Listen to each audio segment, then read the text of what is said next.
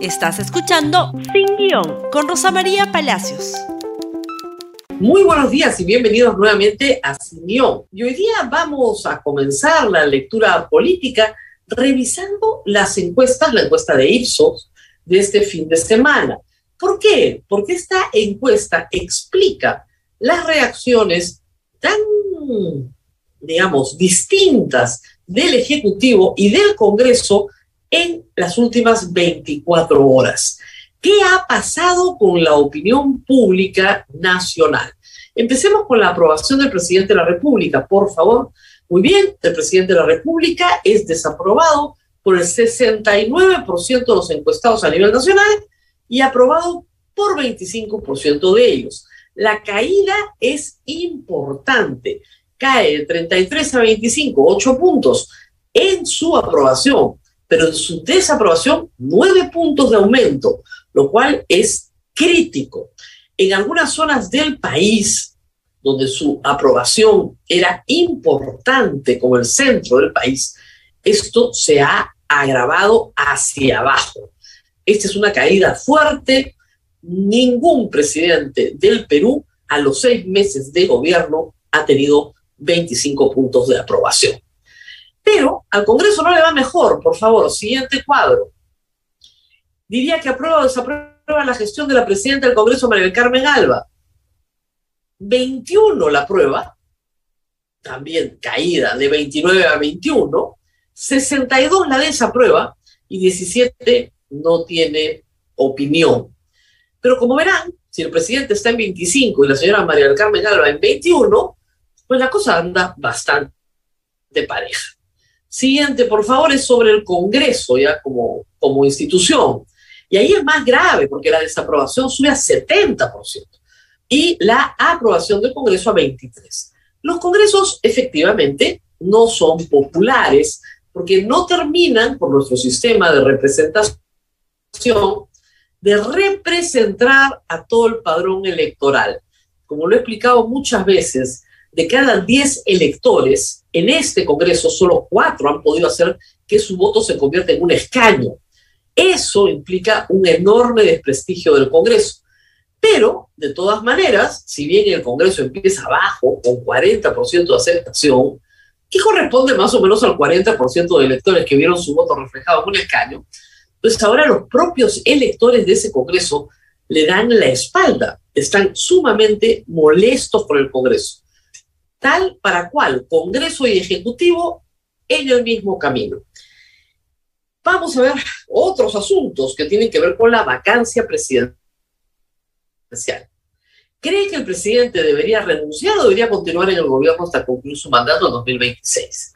Debería renunciar 56%, con un salto gigante mínima de 71%, pero un nada despreciable 48% en el interior que pide la renuncia del presidente de la República.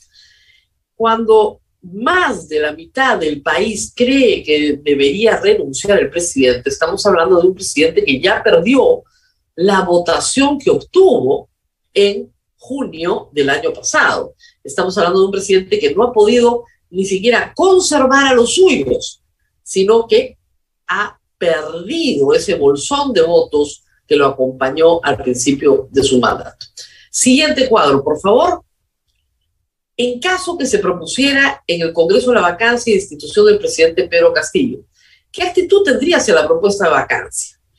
Estaría definitivamente de acuerdo, ha subido a 36%. Lo pensaría, pero perdón, lo pensaría y podría estar de acuerdo, ha subido también, ahí tienen 17. Esos dos suman 55%. Al frente, entre lo pensaría, pero no creo que esté de acuerdo 15 y estaría definitivamente en desacuerdo, suman 45.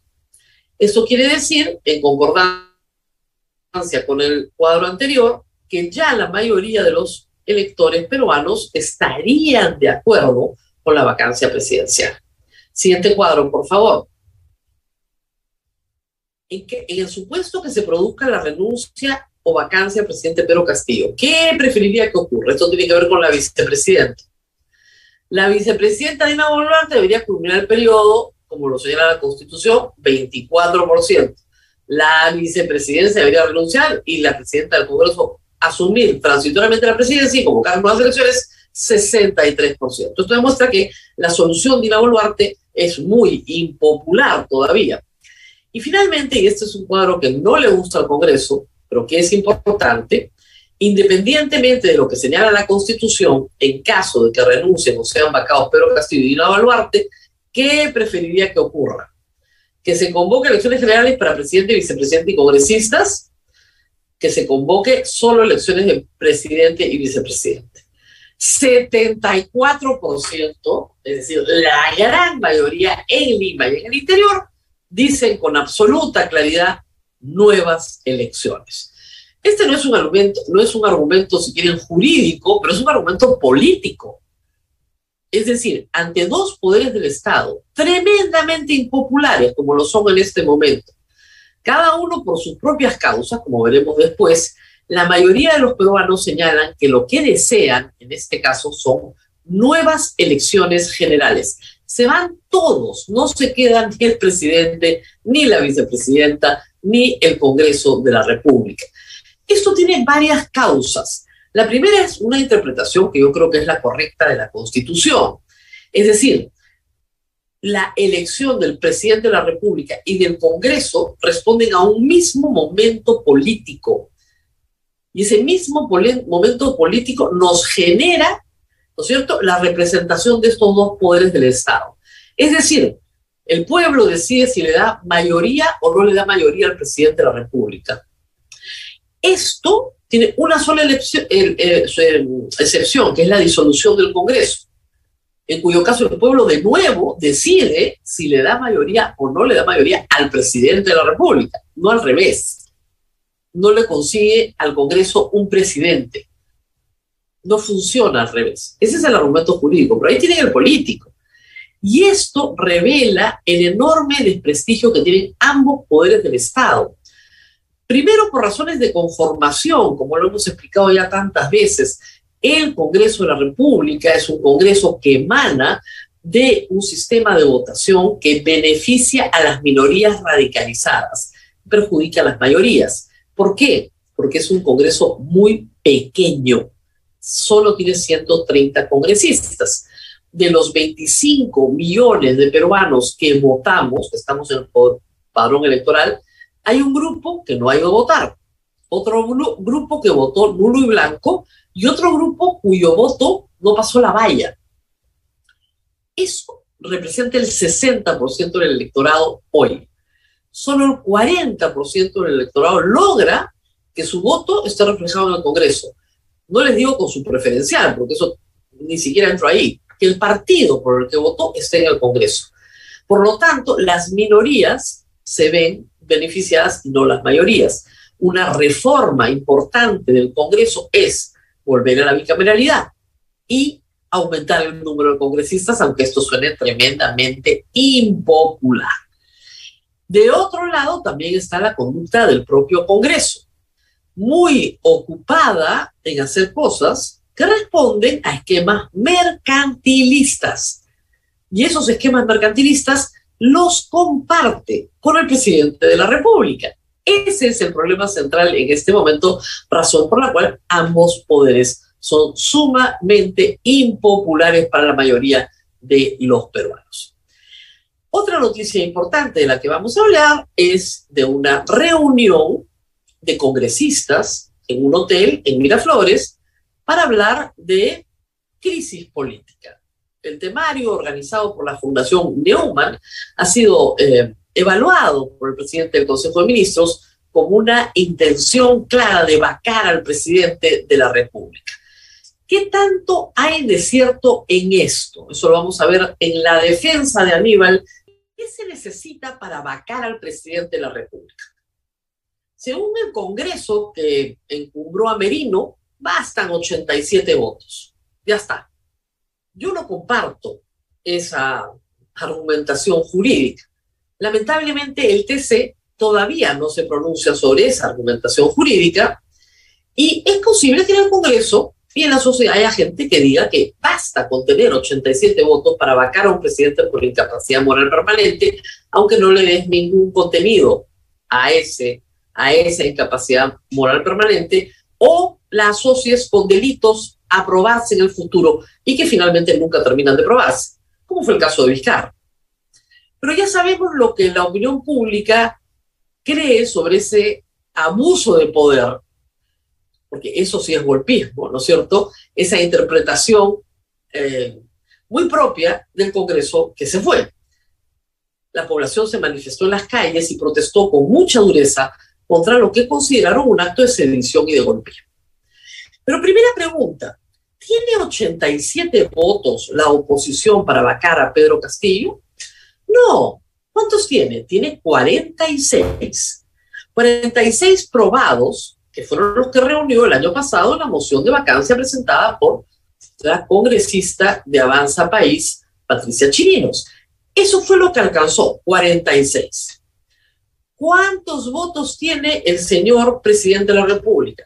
44, sumando Perú Democrático de Bermejo, Conjuntos por el Perú y Vladimir Serrón, tiene 44 dos grupos que suman 90. Los 40 que quedan, si todititos se sumaran al grupo que quiere vacar, no llegan, pues, le falta uno. No hay ninguna posibilidad hoy, hoy día, 15 de febrero, de vacar al presidente de la República, porque no les alcanzan los votos. Y no les alcanzan los votos porque el presidente Castillo ha canjeado su presidencia con Vladimir Cerrón y con Verónica Mendoza, aparentemente, y con Bermejo también. Con 44 votos, él se queda, no tiene los 87 votos. ¿Qué tienen que hacer para tener los 87 votos? Bueno, eso se los cuento después, pero Aníbal Torres ha decidido victimizarse, haciéndonos creer a todos que esto de la vacancia es nuevo, cuando ya pasaron por una moción de vacancia, y haciendo creer que una reunión que efectivamente la Fundación Neumann tiene problemas porque el encargado alemán en el Perú está casado con una señora que es miembro del equipo técnico de Keiko Fujimori, este, que la Fundación Neumann organice eventos, no hace pues este, a nadie complotador, ¿no? Así que vamos con calma, pero primero veamos la defensa ayer de Aníbal Torres. El presidente Pedro Castillo ha sido elegido por la mayoría de peruanos por un periodo de cinco años hasta el 28 de julio del 2026.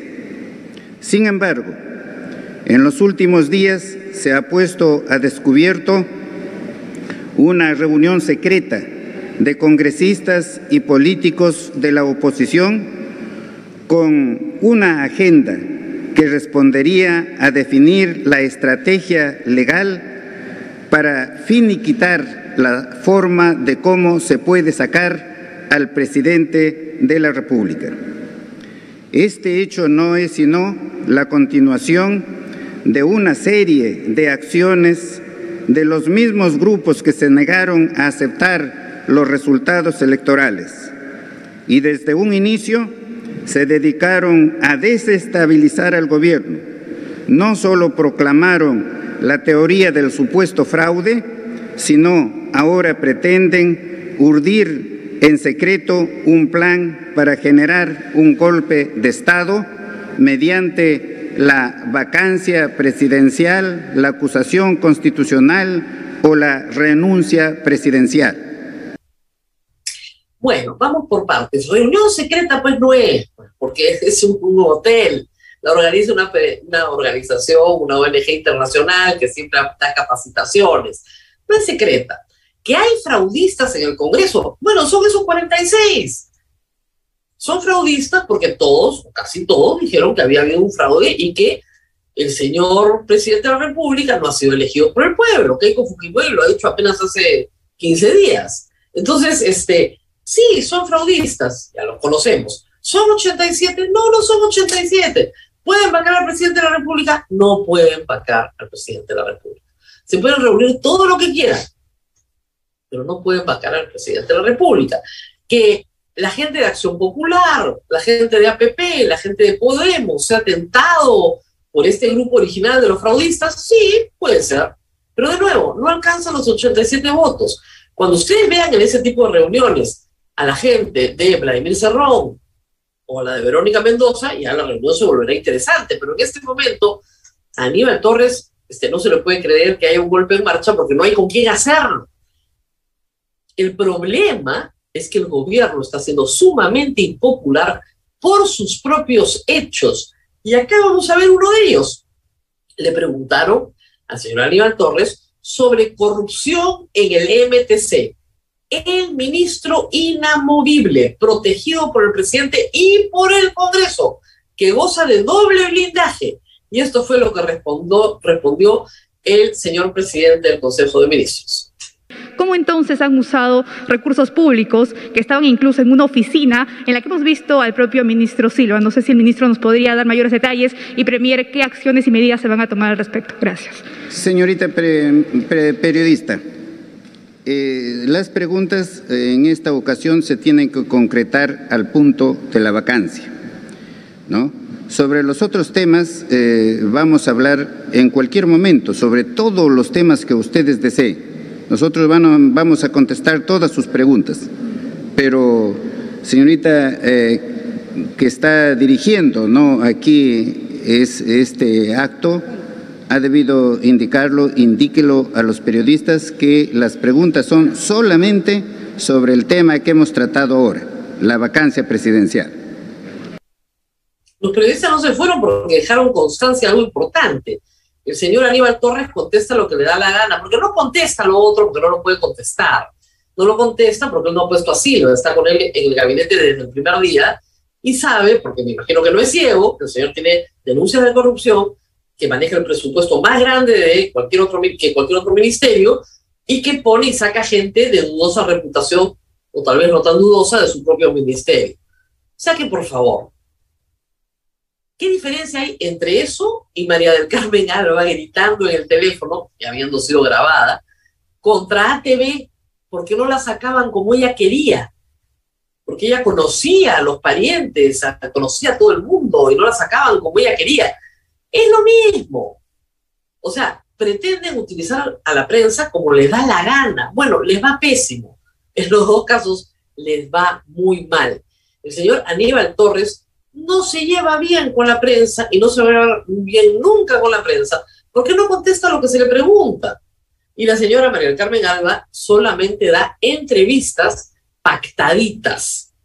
Y cuando no le sacan lo que ella quiere, le da pataleta, lo cual, bueno, habla bien de los dos poderes, ¿no es cierto? Muy bien.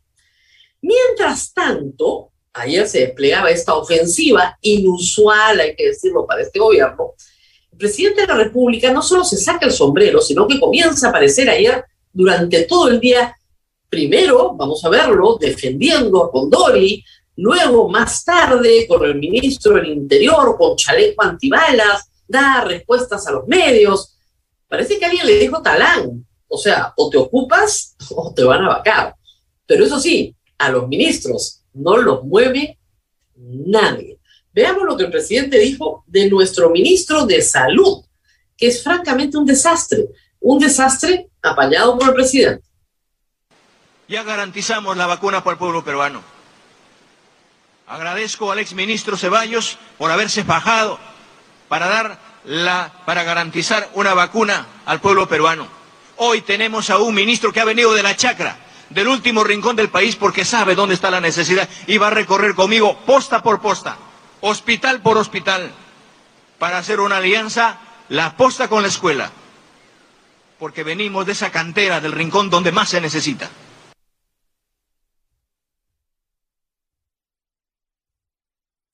Yo digo, ¿la esposa del presidente se atendería con un pseudo ginecólogo?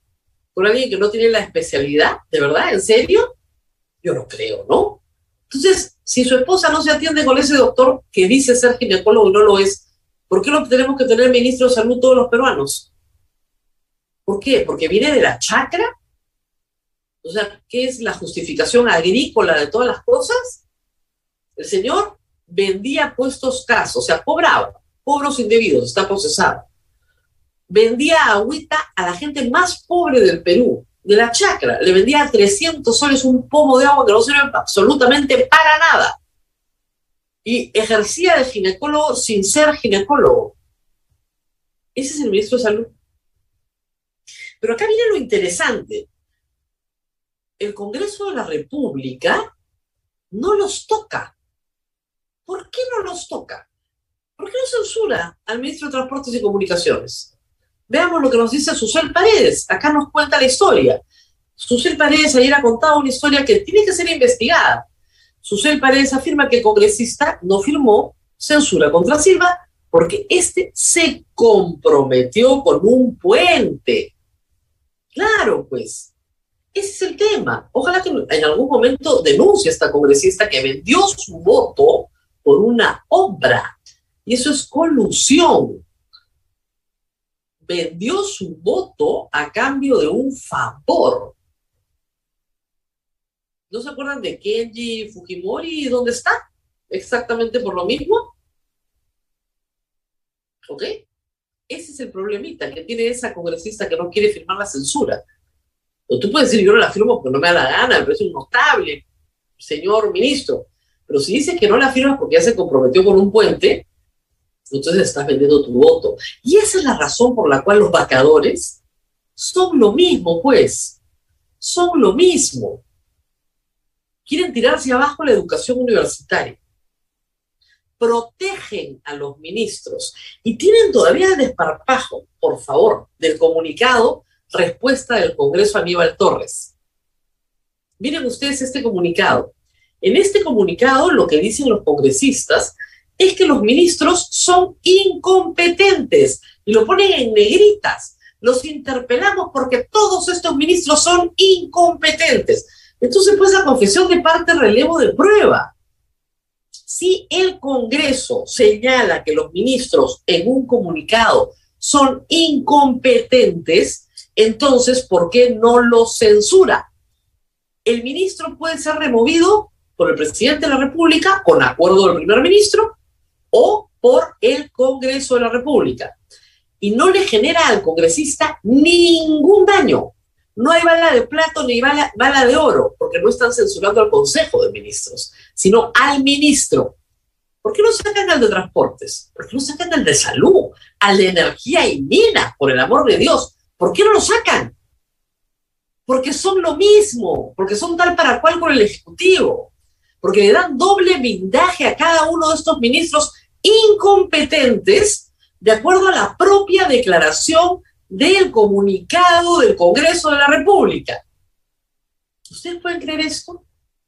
No tienen los 87 votos para vacar al presidente de la República, pero tampoco tienen los votos, mayoría simple, para censurar ministros que le hacen daño al país. Entonces, ¿de qué estamos hablando? ¿De qué oposición estamos hablando? En serio, de verdad. Déjense de tonterías. Mari Carmen Alba lo único que defiende es su estabilidad laboral. Nada más. Si el presidente renuncia, ellos se quedan. Y eso no es lo que quiere la mayoría de los peruanos.